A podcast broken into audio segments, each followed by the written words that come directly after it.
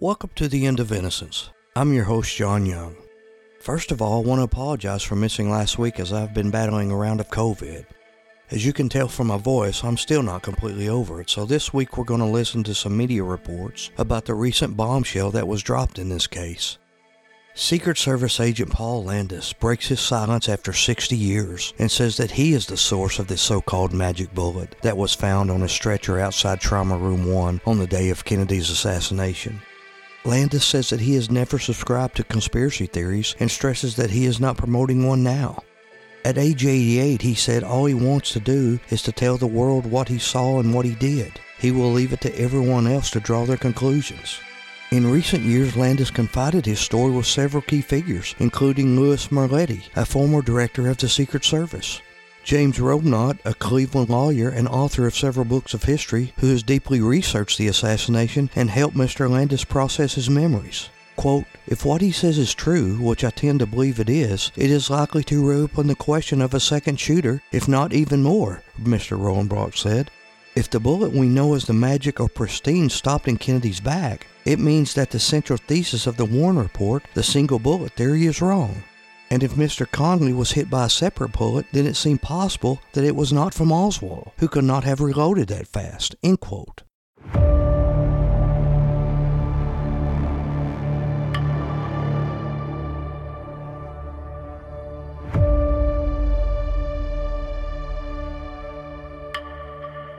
Appears as though something has happened in the motorcade route. Something, I repeat, has happened in the motorcade route.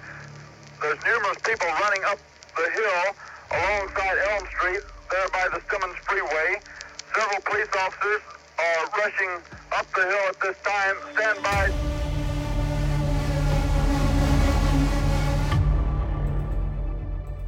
From Dallas, Texas, the flash, apparently official, President Kennedy died at 1 p.m. Central Standard Time, some 38 minutes ago.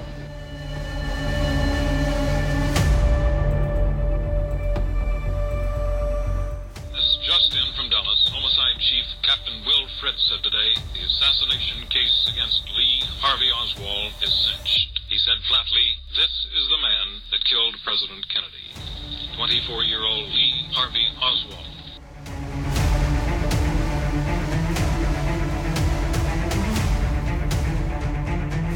Come on, man. President. No, they're taking me in because of the fact that I live in the village.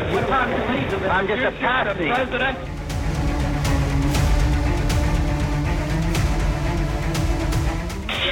Shot. He's been shot. Lee Oswald has been shot. Where's the man with a gun?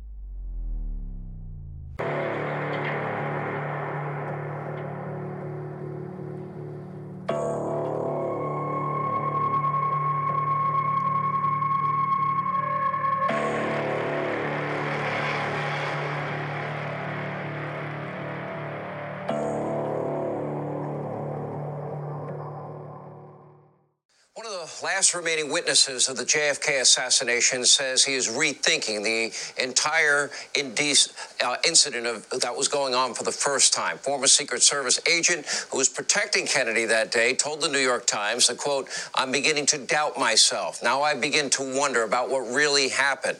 Now, of course, this comes as JFK's nephew, Robert F. Kennedy Jr., is now seeking the Democratic nomination for the presidency, but the so-called Democrats are not, are not acting very democratic. So if RFK Jr. feels like he is not getting a fair shake from the Democrats, will he run third party? He joins us now with more.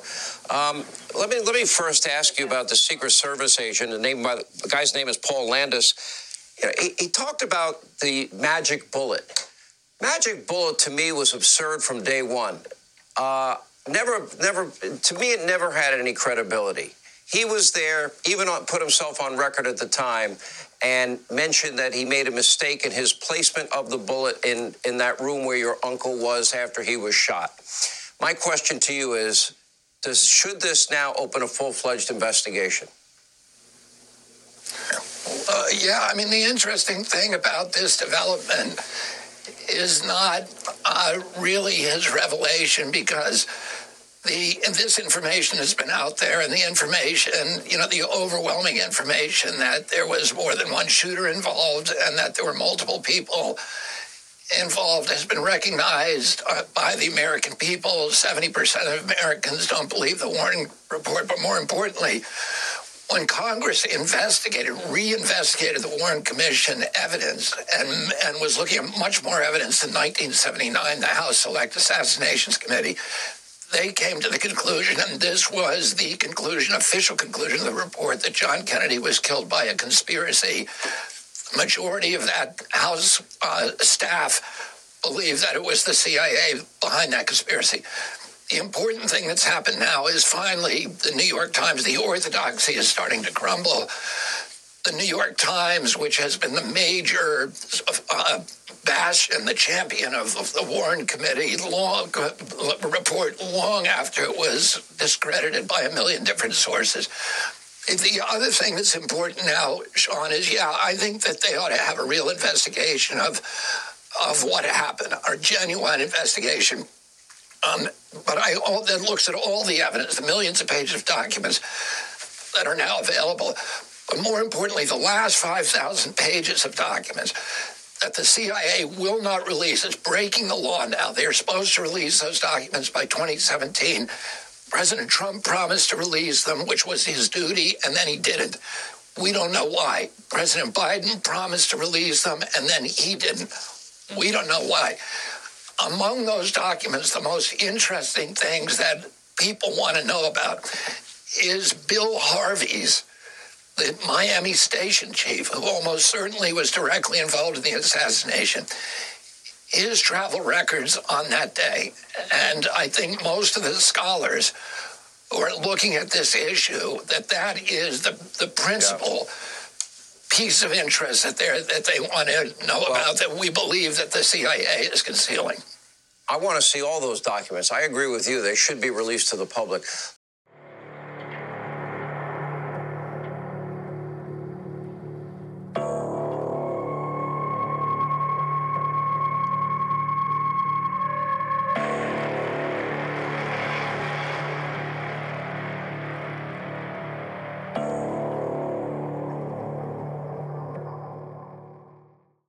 Version of what might have happened to the magic bullet that was key to the official story of the assassination of President John F. Kennedy, according to the Warren Commission report.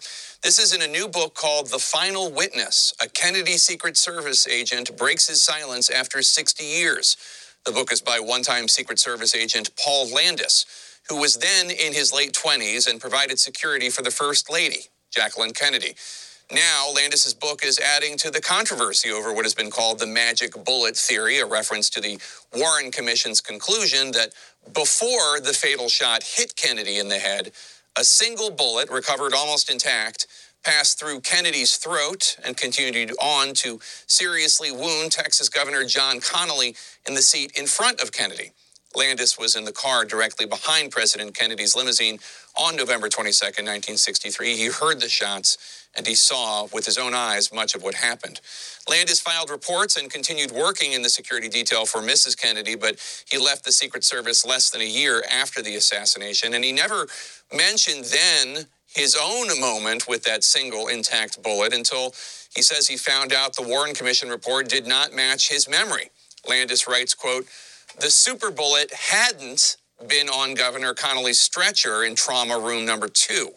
I recognized it as the bullet I had found in the limo and placed next to President Kennedy's feet in trauma room number one. That assertion has kicked up a debate over the so called magic bullet, and former Secret Service agent Paul Landis joins us now to talk about his book. Thank you so much for joining us, sir. So, you were in the car directly behind Kennedy's during the Dallas motorcade. What do you remember about the shots being fired? I was riding on the uh, right rear bumper of the uh, halfback, the follow up car, and we had just completed our turn uh, off of Houston Street onto Elm. And the two cars, the president's limo, halfback, the follow up car, were just straightening out when I heard a loud report that I recognized as coming from a high powered rifle. And I immediately turned, looked uh, over my shoulder to the right where the sound had come from, and uh, I, I, couldn't see anything right away. And uh, I turned quickly and looked at the president, and President Kennedy uh, was kind of leaning a little bit to uh, his left towards Mrs. Kennedy. There was a second shot. Uh, again, there was no, re- I saw no reaction from where I was inside the uh, president's limo. And we were starting to move at a little higher rate of speed. Uh, Clint Hill was racing towards the uh, president's limo. And almost immediately after the second shot, uh, there was a third third report, and uh, we we passed under the uh, overpass and raced raced from there to to uh, Parkland Memorial Hospital. Yeah, I want to get to the, what happened at the hospital, but just to uh, clarify, do you think there was only one gunman? I did. I only heard three shots. Um, yeah, they all came from the rear. The third shot, we were so close to the overpass, um, it sounded like the sound was there or came from that direction. But uh, it was later when I learned that there, there had been three cartridge cases founded mm-hmm. in the school book depository, and everything was kind of associated with uh, with Oswald at that point. Right. Um, Let's get to your actions uh, after the motorcade arrived at Parkland Memorial Hospital in Dallas. You write that you saw two bullet fragments sitting in a pool of blood. You picked one up and you put it back. Then you say you found an intact bullet in the seat, and you write, quote, it was a completely intact bullet. It had been hidden behind Mrs. Kennedy all the time she was seated. No wonder I hadn't seen it sooner. I picked it up and quickly examined it. It was approximately two inches long and in almost perfect condition. It was not distorted in any way and had rifle striations running lengthwise along the sides. Man, oh man, oh man, I thought, what should I do? And you write that you put it in your pocket. Why'd you put it in your pocket? I started to put it back and then I hesitated for a moment because um, I had looked around when I'd been scanning the back area I saw no Secret Service agents there uh, to secure the car. And we were getting ready to, to exit uh, the limo. And I didn't want to leave the seat, leave the, the bullet there because I was afraid uh, people were starting to converge on the, towards the car. I thought a souvenir hunter, somebody might see that. I didn't want, want to have the press be taking pictures or doing anything like that. And then you write that you, you put the bullet on the stainless steel examination table where President Kennedy was being treated. The examination table is not the same thing as the gurney used to bring Kennedy from the limousine into the hospital. Exactly where did you put the bullet and, and why did you put it there? Uh, with the crowd, I got just pushed into that room. I was right behind Mrs. Kennedy. When we were entering the room, I stepped behind her to keep her from getting uh, pushed. And uh, the crowd, she stepped to the side, to the left, just inside the doorway when we entered the trauma room. Uh, people were pushing and shoving, and I just got shoved right up against the examination table. And it just so happened I was right there next to uh, the president's feet. Mm. Um, people were coming in. It was it was chaos, and at that moment, moment I thought, well, this is the perfect place to leave the bullet. It should be with the president's body. It's an important piece of evidence, and uh, this was the opportunity to leave it.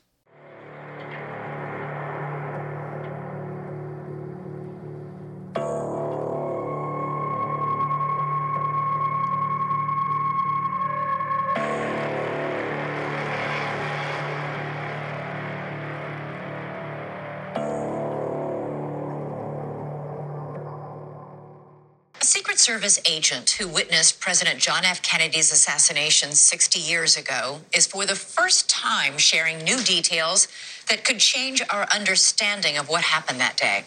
88 year old Paul Landis is out with a new book next month called The Final Witness. The former Secret Service agent was in the car directly behind JFK's limo when shots rang out in Dealey Plaza in Dallas, 1963. Landis claims that after the president was shot, he found one of the bullets lodged in the back seat of the limo and later placed it on JFK's stretcher at the hospital.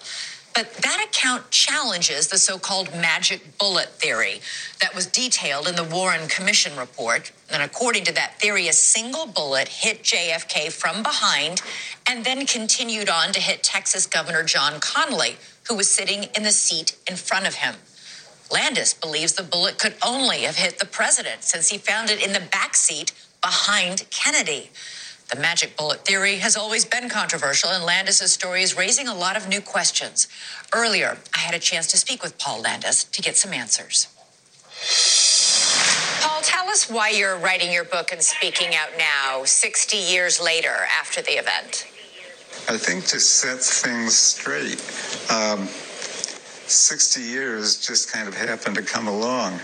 Um, after the assassination, I think the stress and everything, I was, uh, I just removed myself from the Secret Service. I just didn't like to talk about the assassination. I never read anything about it. I figured I was there, I'd seen it. I remember everything clearly. Take me back. You were assigned to protect the First Lady. You were riding in the motorcade. What did you see and what did you hear? I heard uh, the sound of a high powered rifle. And just a few seconds after the first shot, I, I heard a second shot, and I, I was looking at the president's car. I saw no movement or disturbance, and I thought, I thought that shot had missed. I heard a, a third shot came very quickly af- after the uh, second shot I heard. In the Um, chaos, uh, Paul, of the aftermath of the shooting, I mean, there was a lot going on. You said you found a single bullet, the so called magic bullet, according to the Warren Commission, that was determined to have passed through the president and into Governor Connally, who was sitting in front of the president. But you say you found the bullet in the back seat where President Kennedy was sitting? I found the bullet on the back seat of the car. I picked the bullet up, looked at it, started to put it back down. There were people merging on the car. I didn't want a souvenir hunter to do anything or pick up the bullet. Uh, press were, were there.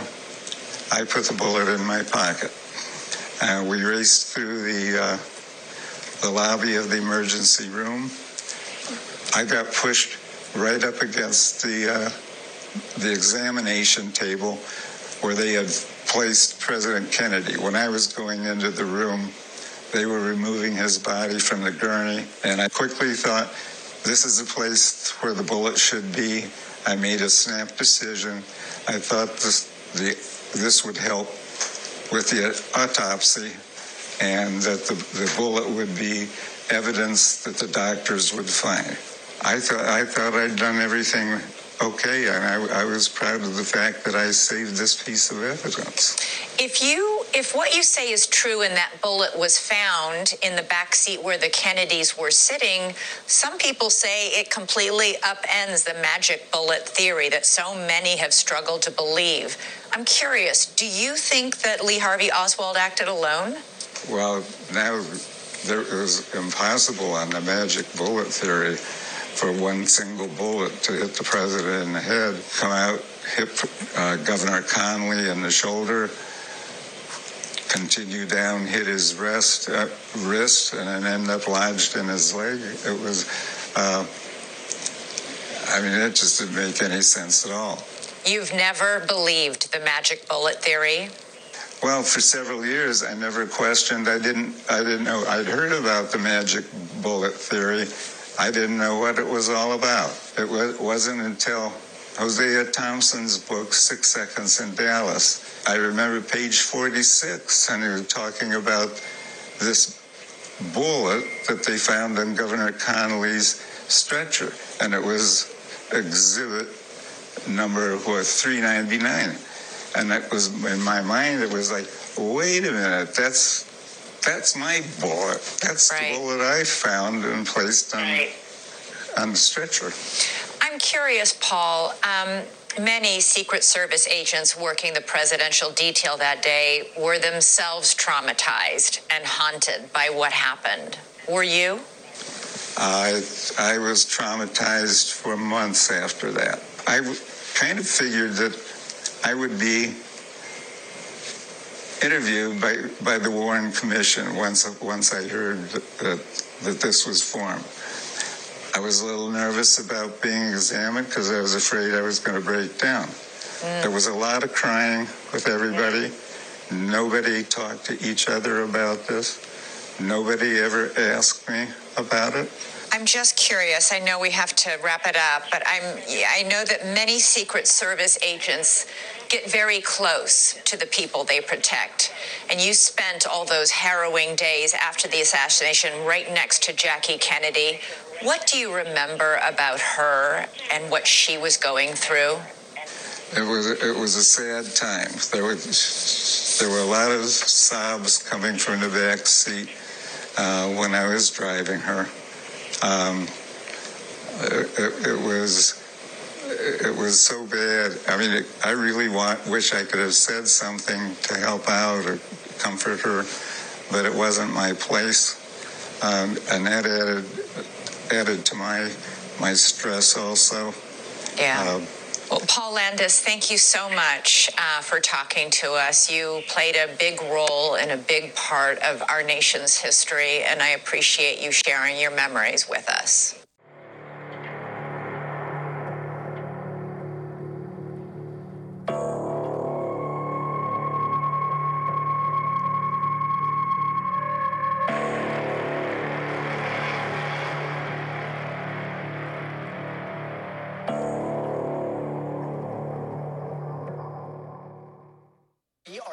To talk to a former Secret Service agent with a secret that, if true, could rewrite so much of what we know happened on the day President John F. Kennedy was assassinated. It is a confession he says he is making after 60 years of silence, all about a single bullet he found in the back of that convertible. Now, the implications could be staggering. There's a lot of fact from fiction that we're going to be separating here. So we want to start with just a little bit of history and take you back to that fateful day in Dallas in 1963.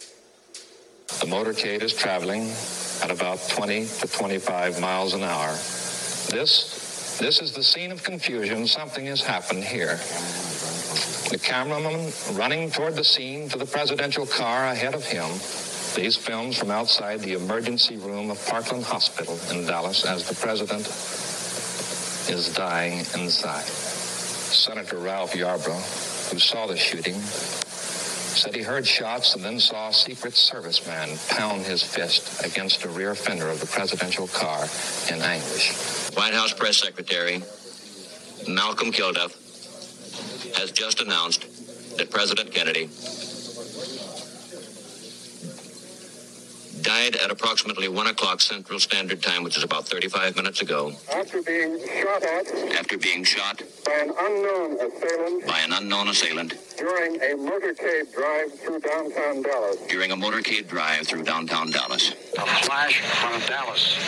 Two priests who were with President Kennedy say he is dead of bullet wounds.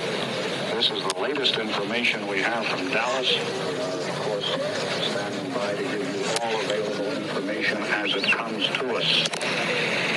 I will repeat with the greatest. And the remains of John F. Kennedy are about to pass a memorial to another president assassinated. Now, the final report by the Warren Commission concluded that three shots were fired. One shot passed through the president's back and exited through his neck. It may have also hit Texas Governor John Connally, seeming to ricochet inside his body, and that the last shot hit President Kennedy in the head. But here's the thing the root of most conspiracies surrounding what happened deal with a mystery known as the magic bullet theory, all having to do with the shot that entered JFK's back as doctors told Congress, and then again somehow allegedly exited through his neck, then pierced the governor. Sitting there in front of him, went through the governor's chest, shattering a rib, then exiting his body, then going back inside to his wrist, went through that, and then hit his leg. And that bullet was found intact at the hospital. Now, it was always assumed that it fell off the governor's stretcher, but today, that Secret Service agent who we are about to talk to says he's the one who found that bullet and put it on the stretcher. But before we get to him, let's take a quick look at this report from NBC's Liz Kreutz. 60 years after one of the most earth shattering days in modern American history, when President John F. Kennedy was assassinated in Dallas in 1963. President John F. Kennedy died at approximately 1 o'clock Central Standard Time. Former Secret Service agent Paul Landis, who was with the president that day, is opening up for the first time about what he witnessed. For decades, the prevailing theory was that one bullet struck JFK and then hit Texas Governor John Connally, who was sitting in front of him. It became known as the magic bullet theory, which explained how one shooter could have fired all the shots. The theory is based on this bullet being found on Governor Connally's gurney at the hospital. But now, in a new book, Landis says he knows how it got there. The 88 year old tells the New York Times he found that bullet lodged in the car seat behind where Kennedy was killed. He says he then took that bullet to the hospital and placed it on the president's gurney. It was a piece of evidence, he tells the Times, and I didn't want it to disappear or get lost. So it was Paul, you've got to make a decision, and I grabbed it. But Landis now says he thinks the bullet may have rolled from Kennedy's gurney to Connally's, meaning it may not have been the bullet that injured Connally. Dr. Aguilar, you studied this case for years. How significant is this? I think this is a significant piece of new evidence to support the idea that there was more than one gunman in Dealey Plaza. Clint Hill, the Secret Service agent who climbed on the back of the limo after Kennedy was shot, questions Landis' story. Why do you have doubts about his account? Because if you check all the evidence, statements, things that happened, they don't line up. It doesn't make any sense to me that he's trying to put it on the president's journey. But Landis, who was not available for an interview with NBC News, tells the Times he made mistakes in his initial reports. He says he's been afraid to share his true story until now. Liz Kreutz, NBC News. Thanks so much, Liz. Paul Landis, a witness to the assassination and author of the book, The Final Witness, joins us now. And James Robenalt, a presidential historian who wrote the profile in Vanity Fair on Paul's book, joins us as well. First off, Mr. Landis, thank you so much for joining us. I can't imagine uh, the trauma of seeing what you saw and then having to relive it for decades. Uh, thank you so much for speaking to us tonight. Um, I know this is decades and decades in the past, but what do you remember starting with the first shot all the way to discovering the bullet? Well, I remember uh, the first shot came from over my right shoulder. I turned around to look to see where it was coming from. Um, I scanned quickly uh, the grassy knoll area that was in front of us or to our right. Um, I looked President Kennedy. I did not realize he'd been hit at that moment he was raising his arms, and I thought he was leaning to the left. I thought he was turning to see where the sound came from. Uh, just after after that, I scanned quickly to the right, back again. I was looking at the president when the second sound uh, happened. I still did not see any reaction from anybody in the presidential limo. And at that point, we were approaching the underpass, and I heard a loud uh, report that came very shortly after the second one. Uh, we flew through the underpass. Uh, during this whole time, the uh, six seconds that, that took place, I saw Clint Hill running running to the president's limo and reaching to get up. on the trunk. Um, he got up there just as Mrs. Kennedy seemed to be reaching out up over the trunk and get, getting back. And Clint pushed her back into the seat, covered the body, and we flew under the underpass. And I had no idea where we were going. I assumed it was uh, closest hospital available. Uh, we reli- reli- arrived at Parkland Memorial Hospital. Um, I jumped out of the follow-up car and raced up to Mrs. Kennedy to the Mrs. Kennedy in the limo. I reached over and took her by the shoulders and asked, asked her if I could help her. Uh, she said, No, no, no, no. I, I want to stay with him. I want to stay with the president. Uh, about that time, Clint entered the uh, rear of the car and uh, realized that Mrs. Kennedy was hiding the president's head and didn't want anybody to see the head wound. So he, he immediately convinced her he covered he took off his suit coat, covered her head, uh, his president's head, and they started to get up to leave the, the limousine. In the meantime, while this was happening, I happened to look uh, to the right where, Ms., where Mrs. Kennedy was sitting, and sitting in a pool of blood there, I saw two bright uh, brass bullet fragments. I picked one of them up, looked at it, and it was kind of like the end of my little pinky. It was mushroomed, uh, and I put it back right exactly where I found it. And by then, Mrs. Kennedy was standing up, and I was looking around for other agents. I didn't see anybody, but I saw an intact, fully uh, bullet on the back of the seat where the uh, cushioning meets the met the trunk of the car. And I picked it up and looked at it, and it was only thing I noticed that was wrong with it were, were bullet striations. There was no other deformities. Um, I started to put it back. Mrs. Kennedy and Clint were leaving the car, and uh, I made a quick decision. I, I didn't see anybody to secure the car. People were emerging on on the car. Uh, I did not want this piece of evidence to disappear, and I slipped it into my pocket. Um, we raced through the lobby of uh, the, the uh, emergency room. On the way out of the car, I uh, noticed Mrs. Kennedy's pillbox hat, her clutch purse, and I picked them up. And then I noticed there was a Zippo cigarette lighter on the street on the seat. It was all covered with blood, and I turned it over, and it had the presidential seal on it. I thought it was uh, Mrs. Kennedy's or came out of her purse. Didn't think anything else of it. That I figured that Mrs. Kennedy didn't need to see this. So I slipped that in my pocket too and figured I would give it to Provi, her personal maid, when we got back to the White House. Um, as we raced through the lobby of uh, the emergency room, uh, we got, got to trauma room one.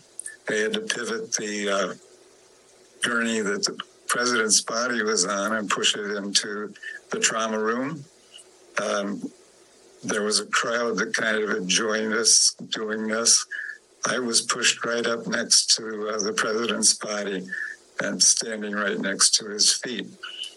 Uh, most everybody in the room was focused on the head wound. I could not look, but I knew I would pass out if I saw it. Um, but all these things are whirling through my mind on what to do. And I realized this was a perfect uh, place to leave a bullet uh, with the president's body, and it would be found during uh, the autopsy. And about that time, so I reached out, I put the bullet on the gurney right by his feet. And about that time, everybody, the doctors were asking everybody to leave. Somebody came in and said, please, please let me through. Uh, I'm a doctor. And somebody else, another doctor, they asked everybody to leave, um, but give them room to work. So returned and uh, kind of joined the crowd going out of the, the uh, trauma room. Mrs. Kennedy had come in and she kind of slipped to the uh, left of the door entrance. So I kind of stood there with her while everybody was leaving. And then I followed her out when she stepped out. Um, I then I spotted Clint and uh, Roy Kellerman uh, in an office to the left. And I walked over to tell Clint I was going to be over with Mrs. Kennedy. And he, at that point, he was on the phone. Um, what else from there? Paul, sorry, uh, real fast, Paul. Uh, when you found that bullet, this bullet has become the focal point of, of, so much history. When you found that bullet, was it lodged in a cushion? You said it had striations. Uh, was it lodged in the cushion? Was it just sitting on the back of the of the seat next to where the convertible came down? Uh, how would you describe uh, its condition when you found it? it was perfect condition. It was not buried or sunken in a seam. It was just lying uh, where the seam on the back of the seat meets uh, the middle of the trunk. And uh, that's where they would have attached the bubble top uh, if they had or had, were, were putting it on. And, and you got a good look at it. Did it have any blood or any, any sort of matter on it? I didn't notice just any blood. Uh, it was just, it was like everybody wrote or says, it was a pristine bullet. The only thing on it were uh, rifle striations, uh, and that, that's all I noticed at the time. And this was all. Do you, do you think no, I'm sorry. sorry. Do you think that the bullet that you found uh, at the back of the car, do you think that that one was possibly the one that hit President Kennedy in the back and then may have fallen back out in the second shot? Or do you think that that might have been the shot that missed? I know you described only hearing uh, two gunshots. What, what are your thoughts? I did hear three gunshots. You heard three gunshots. So do you think that it was the one that went in his back, or do you think that this might have, I don't know, been been the other one that, that was never found? I didn't have any thoughts at that time. All I saw was a bullet that was there, and I wanted to preserve it to make sure that it didn't get lost. That's that's basically it. So many people that are watching this are going to wonder why come forward now? Why not say something earlier?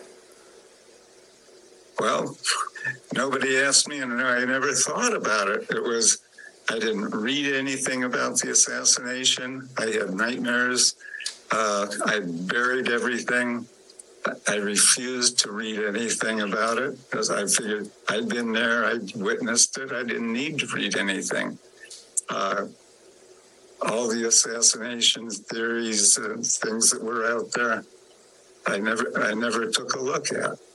It was there was only one book, and it was just coincidentally happened uh, in 2014, and I am doing volunteer work for the Shaker Heights uh, Police Department, and the chief of police there called, came to the auction. We were doing a property auction. Police chief came, said, Paul, I have a book that I think you'd be interested in. And he gave me this book, and it was called Six Seconds in Dallas.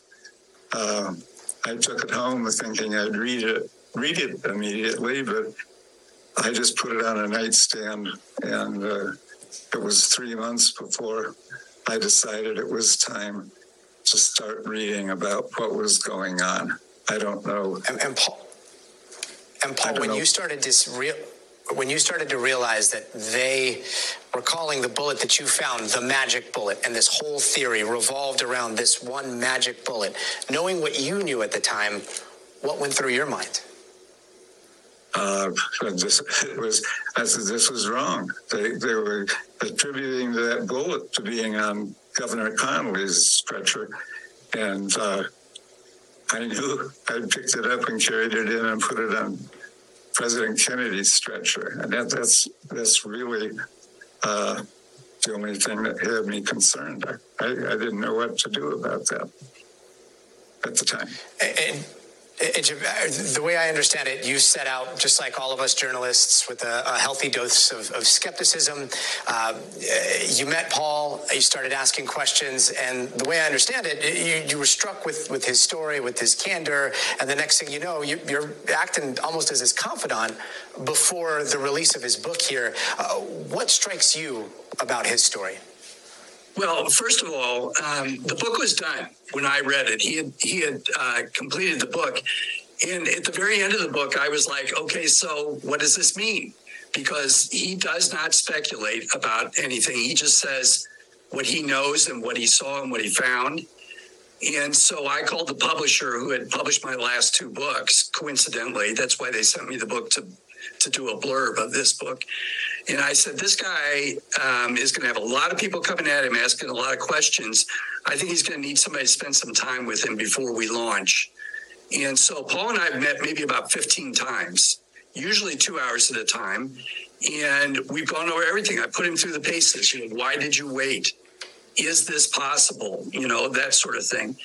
And over time, I became convinced that it was not only possible, but it was very probable that that uh, this bullet that he's talking about stuck in Kennedy's back and then fell out the back. Uh, the night of the autopsy, those autopsy doctors could only get their little pinkies just a, a short bit into the back wound. There was no outlet, and they were perplexed by it. So um, that all changed, and that's a different story. But once I started looking at all this, um, having been someone who believed in the Warren Commission, I now thought, well, wait a minute. If this bullet stuck in his back, then it is not the single bullet that went through and then hit Connally and caused all that injury. Um, and it only makes sense because the one that caused Connally's injury broke major bones, and it would not have been not severely deformed if not broken into pieces. So um, over time, I, I became convinced that um, this story was true, correct, um, and I tried to put it all together in that Vanity Fair article that I did. It's a great article. And uh, Paul, I've got to ask you the same question that Jim has probably asked over and over and over again. Do you think that Lee Harvey Oswald was the only person involved? Do you think he was the gunman, the, the sole gunman in the assassination of John F. Kennedy? I think the uh, the fact that they found three what I based my decision on was the fact they found three cartridge cases in the school book depository. And I there was, it had to be one person. And I feel comfortable at this point that this, that's who it was, and he was the lone assassin. Paul Landis, Jim, thank you so much for joining us. Uh, a lot to process there. Really looking forward to uh, reading more on your account. Okay, great. Thank you. Thank you it's too soon to tell how that's going to change theories surrounding such an important moment in our nation's history. But a quick note before we move on, uh, it is not lost on me that this is a chapter of our past that a lot of people would like to learn from and move on. But I got to say, we live in a day and age of rampant conspiracies. And as a journalist, I've always thought that questioning what happens is not something that ends, it's something that we continue to do when the story evolves. I know I, I look young, but in my 19 years of covering the news, I can't tell you how many times I've seen a story change again and again and again. And I've found that accounts that insist that 100% certainty this is what happened can often be as unreliable as those who say, look, there is something that doesn't add up, must be some sort of secret conspiracy. Uh, so I guess the bottom line here is that we always deserve more information just as much as we deserve to keep an open mind.